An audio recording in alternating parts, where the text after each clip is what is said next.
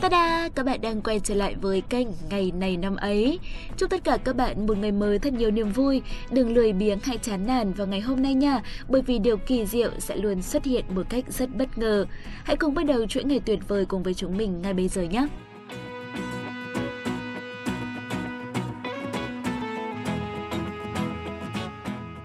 Các bạn thân mến, hôm nay là ngày hai mươi hai tháng ba, ngày tám mươi mốt trong năm. Hôm nay cũng là ngày sinh nhật của những bạn đứng đầu của Cung Bạch Dương. Thay mặt ekip của chương trình, xin chúc các bạn những điều tốt đẹp nhất. Hy vọng các bạn sẽ luôn tỏa sáng như một bông hoa hướng dương, loài hoa quật cường, một mực chạy về hướng mặt trời, mặc kệ bản thân bị đốt nóng đến bỏng rát. Thế nhưng cũng vì thế mà nó luôn tỏa ra một hào quang rực rỡ.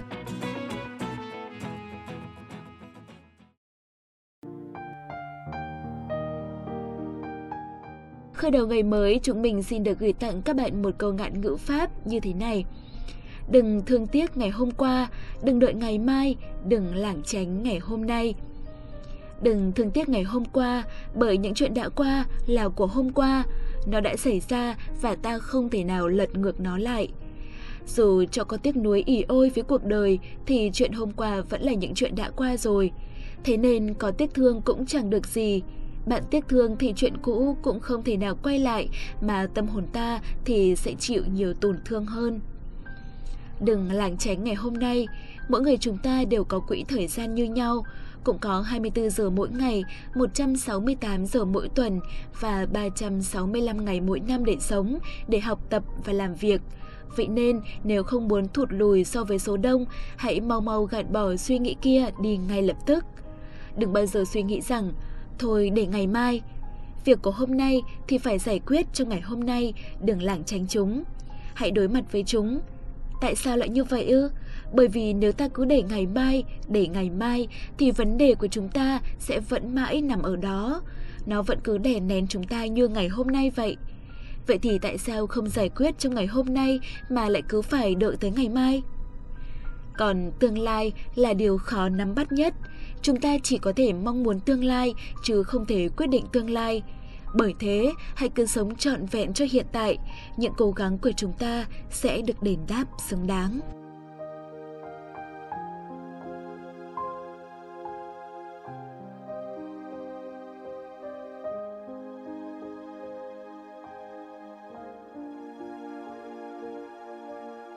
Tiếp theo như thường lệ, câu hỏi về những sự kiện đã diễn ra ngày hôm nay của những năm về trước sẽ được ekip của chúng mình giải đáp ngay bây giờ. Mời các bạn cùng lắng nghe.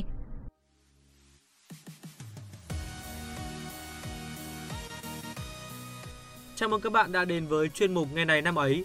Hiển Vy và Thảo Nguyên hân hạnh được đồng hành cùng các bạn.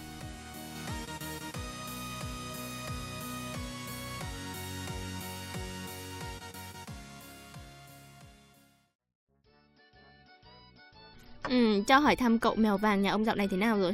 À, đang bực đây. Dạo này cậu ấy cứ ngứa chân ngứa tay, cào khắp nơi.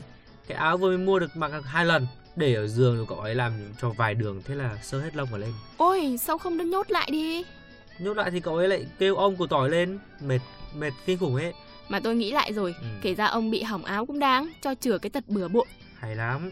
Đây phải bảo là cậu ấy có đồng minh rồi. Đúng quá còn gì nữa. Ok, thế bây giờ thì bắt đầu chương trình được chưa? Tất nhiên là được rồi. Vậy thì tập trung nha. Các bạn thân mến, chúng ta sẽ cùng bắt đầu chương trình với những sự kiện tại Việt Nam.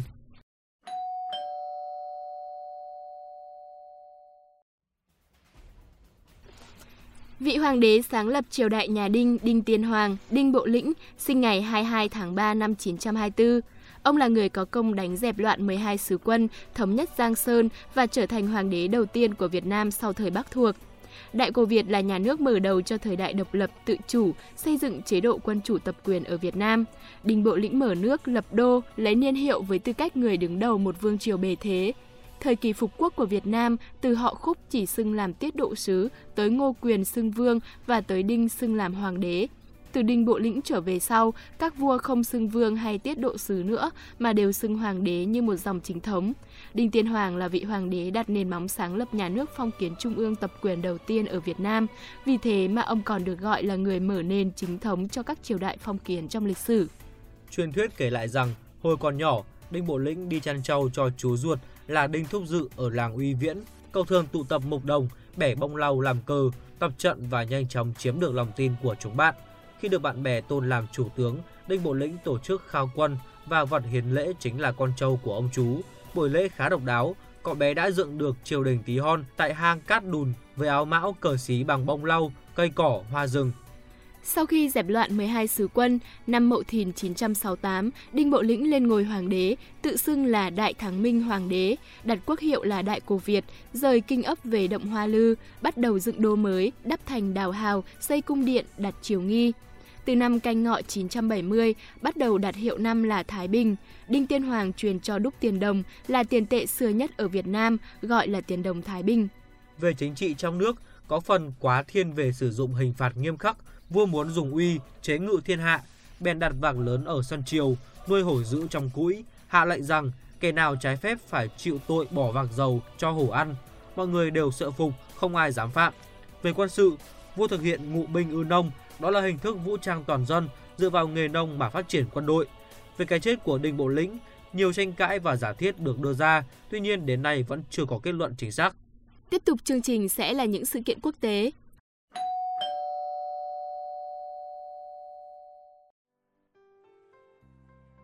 Ngày hai mươi hai tháng ba năm một nghìn chín trăm sáu mươi ba, album đầu tay của ban nhạc The Beatles là Please Please Me phát hành tại Anh Quốc. Kể từ Please Please Me, The Beatles ngày càng trở nên nổi tiếng, từ Anh cho tới Mỹ và ra toàn thế giới. Album có đến bảy tháng đứng đầu bảng xếp hạng hit tại Anh. Cho dù đây không phải là album xuất sắc nhất, cũng như không phải là album bán chạy nhất của The Beatles, song Please Please Me luôn có một vị trí trang trọng trong lịch sử ban nhạc nhờ tính xác đáng, sự tươi trẻ và tính tiên phong từ chính nó. Chúng ta sẽ cùng chuyển sang thông tin tiếp theo và cũng là thông tin cuối cùng trong chương trình hôm nay. Hoa hậu Thế giới hai không một bảy Trương Tử Lâm sinh ngày hai mươi hai tháng ba năm một nghìn chín trăm tám mươi tư. Cô cũng là Hoa hậu Thế giới đầu tiên của khu vực Đông Á. Trong khuôn khổ cuộc thi Hoa hậu Thế giới năm hai nghìn không trăm lẻ bảy, cô đã đạt Á hậu hai, giải Hoa hậu bãi biển và thắng giải Hoa hậu người mẫu, nhờ đó được lọt thẳng vào đêm chung kết. Tối ngày mùng một tháng mười hai năm hai nghìn không trăm lẻ bảy, Trương Tử Lâm trở thành Hoa hậu Trung Quốc đầu tiên trong lịch sử đăng quang Hoa hậu Thế giới. Trương Tử Lâm lần đầu tham gia đóng phim điện ảnh Ngạnh Hán năm hai nghìn không trăm mười một và vai nhân vật nữ oa trong phim Đại Náo Thiên Cung của Hồng Kông năm hai nghìn không trăm mười bốn. Cô còn góp giọng và xuất hiện trong video ca nhạc của ca khúc chủ đề Bắc Kinh đón chào bạn cho Thế vận hội Bắc Kinh năm hai nghìn không trăm lẻ tám. Thông tin vừa rồi cũng đã kết thúc ngày này năm ấy hôm nay. Xin cảm ơn các bạn đã quan tâm lắng nghe. Xin chào và hẹn gặp lại.